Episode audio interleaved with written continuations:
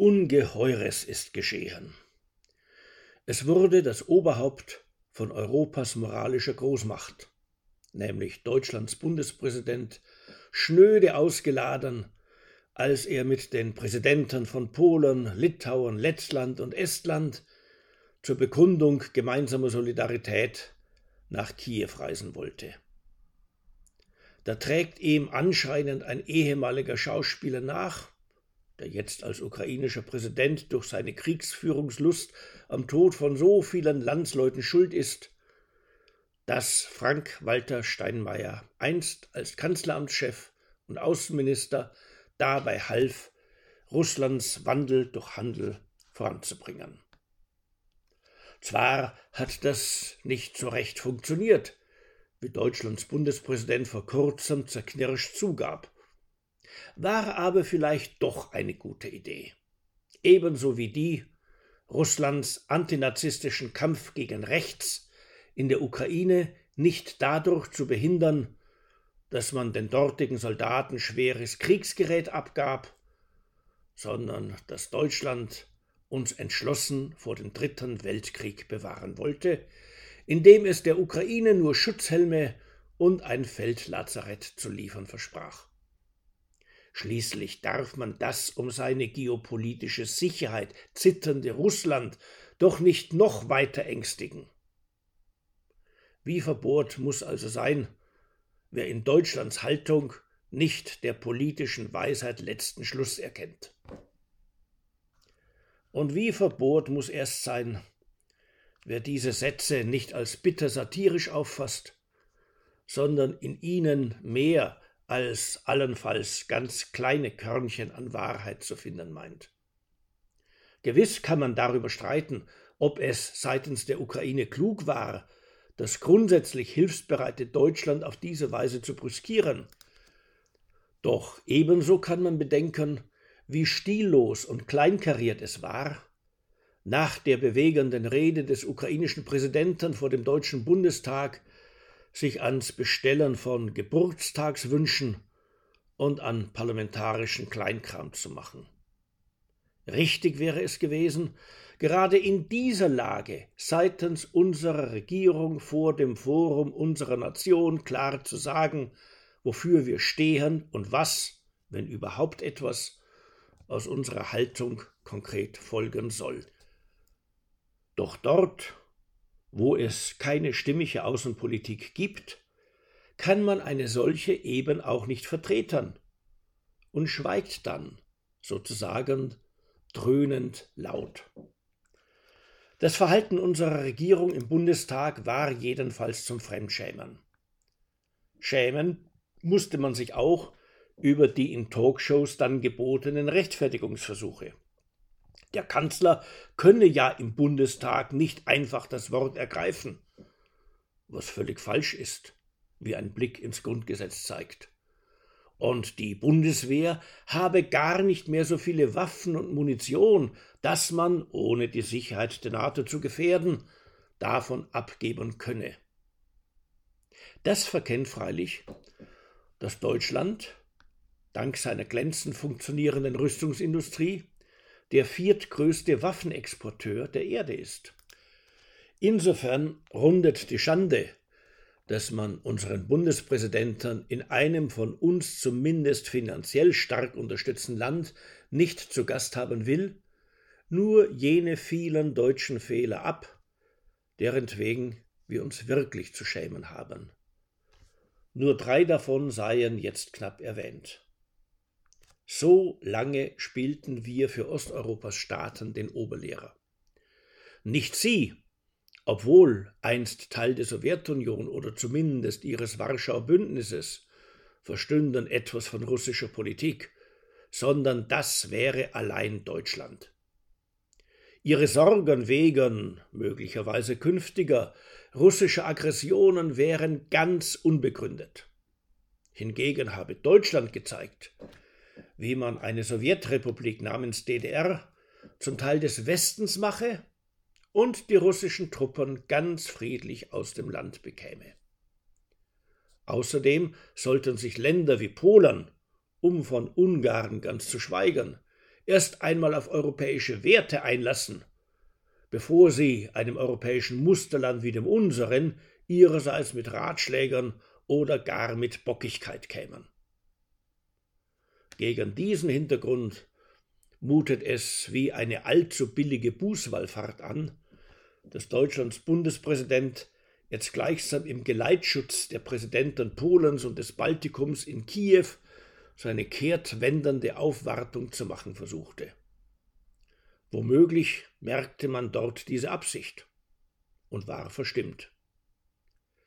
Sehr lange glaubten viele Deutsche auch, mit dem auf der politischen Linken so beliebten Nachkriegspazifismus habe man einen nun gar nicht mehr kritisierbaren Ausweg gefunden aus den Unannehmlichkeiten von Deutschlands Lage in der Mitte Europas und an der Spitze von dessen Machthierarchie. Wir leben einfach eine nette Haltung vor, machen Widerspruch gegen sie verächtlich und zehren von der uns zugefallenen Friedensdividende als Siegermacht des Kalten Krieges. Hätte nur auch Russland und idealerweise ebenso US-Amerika so sehr abgerüstet wie Deutschland, dann wäre Putins Staat strukturell angriffsunfähig gewesen und hätte uns alle nicht ins Schlamassel des Ukraine-Kriegs gezogen. Von den Ukrainern ganz zu schweigern, die ihre Städte vor der Vernichtung gar nicht bewahren wollen. Denn andernfalls würden sie ja endlich mit ihrem Widerstand und mit der Bettelei um unsere Unterstützung aufhören. Da waren wir Deutsche schon einmal weiter, als wir uns nämlich im Kalten Krieg vielfach auf den Wahlspruch einließen lieber rot als tot oder ich bin bereit, auch ohne den Schutz von Waffen zu leben. Sehr lange glaubten die allermeisten Deutschen auch, die Politik ihrer unfehlbaren Kanzlerin sei wirklich die bestmögliche und genau deshalb alternativlos. Nord Stream 2 mache Russland von Deutschlands Bereitschaft abhängig, sich dort und eben nicht anderswo mit Erdgas und anderem zu versorgen. Also sei der Bau dieser Leitung ein Wirtschaftsprojekt mit klar friedenspolitischer Wirksamkeit. Indem man außerdem die Ukraine mit einer neuen Erdgasleitung umgehe, bekämen die korrupten Oligarchen dieses Landes auch keine Durchleitungsgebühren mehr. Und diese, gar nicht mehr gesondert zu beschließende Sanktion, befördere in Kiew endlich Reformen nach westlichem Vorbild. Und wenn man nur lange genug verhandle, dann würden die Russen vielleicht ihre dort womöglich gar nicht vorhandenen Soldaten aus der Ostukraine abziehen. Oder es würden sich die Ukrainer im Lauf der Zeit eben daran gewöhnen, dass ihr Land gespalten sei. Das haben wir Deutsche zwischen 1949 und 1989 doch auch getan. Und warum sollte man am deutschen Wesen nicht auch anderswo genesen? Wenn aber manches am deutschen Wesen oder besser am deutschen Gewese eben verkehrt ist, dann folgt man ihm besser doch nicht. Eben das begreifen immer mehr osteuropäische und mittelosteuropäische Staaten. Lange Zeit galt dort Deutschland als Vorbild, wie man ein stabiles Staatswesen, eine erfolgreiche Wirtschaft aufbaut und wie man Außenpolitik betreibt, die gerade deshalb sanft auftreten kann, weil niemand die real hinter ihr stehende Macht verkennt. Doch inzwischen finden immer mehr Staaten ostwärts Deutschlands immer bessere Gründe, unsere Politik als Schönwetterpolitik zu begreifen, die zu stürmischen Zeiten weder schützen noch Bestand haben wird. Die mit der zurückkehrenden Inflation bedrohlich werdenden Staatsfinanzierungsprobleme im Mittelmeerraum werden nämlich der Eurozone zusetzen. Und sie werden Deutschland angesichts der von diesem Land ausgereichten Kredite und übernommenen Garantieleistungen merklich ärmer machen. Die innenpolitischen Spannungen von Deutschlands kulturell auseinanderstrebender Migrationsgesellschaft werden unser jahrzehntelang so leistungsfähiges Parteiensystem in der Art des Französischen unterspülen. Und die handstreichartig vom Bundeskanzler in Aussicht gestellte Aufrüstung Deutschlands wird seine eigene Partei spalten, Deutschland sicherheitspolitisch weiterhin unberechenbar halten und dem deutschen Multilateralismus in militärisch rau werdenden Zeiten die Vertrauensgrundlage entziehen. Auch werden wir statt eines Landes, das zu Helmut Kohls Zeiten das Ernstnehmen und die Wahrung der Interessen seiner östlichen Nachbarn zum Teil seiner Staatsräson machte, bald schon ein Deutschland haben, dem man vom Baltikum bis zum Balkan aus guten Gründen misstraut. Kommt es ganz schlimm, so wird es für die mittel- und osteuropäischen Staaten sogar plausibel werden, wie zu Zeiten der Weimarer Republik über Deutschland hinweg mit den westlich Deutschlands gelegenen Staaten politisches Ping-Pong zu spielen. Alsbald wird man Frankreichs oder Amerikas Präsidenten in Kiew mit Kusshand empfangen, während Deutschlands Kanzler ob solche Zurücksetzung schmollen. Dann ist es vorbei mit Deutschlands Führungsstellung in Europa, mit der geopolitischen ohnehin, mit der wirtschaftlichen vielleicht auch und mit der moralischen sowieso. Die war freilich ohnehin stets mehr ein Anspruch als eine Tatsache.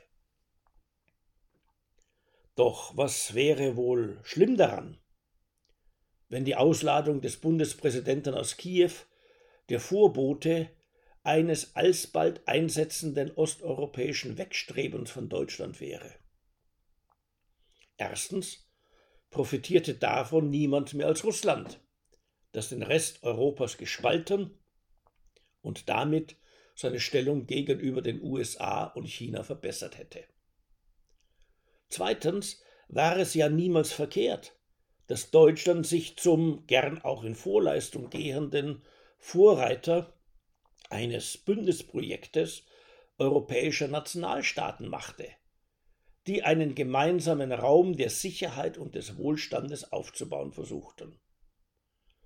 Ohne eine zusammenhaltende Führungsrolle Deutschlands wird es aber schwerlich gelingen, Portugal mit Estland, Griechenland mit Norwegern so verlässlich zu verbinden, dass von der Europäischen Union in wenigen Jahrzehnten mehr als nur ein Name und eine schöne Idee bleibt.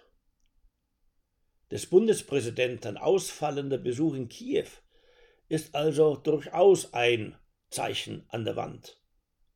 Eines, das sich vergangenen Fehlern verdankt und das deshalb nicht zum Anlass von Empörung genommen werden sollte, sondern hoffentlich zum Überdenken bisheriger deutscher Haltungen führt.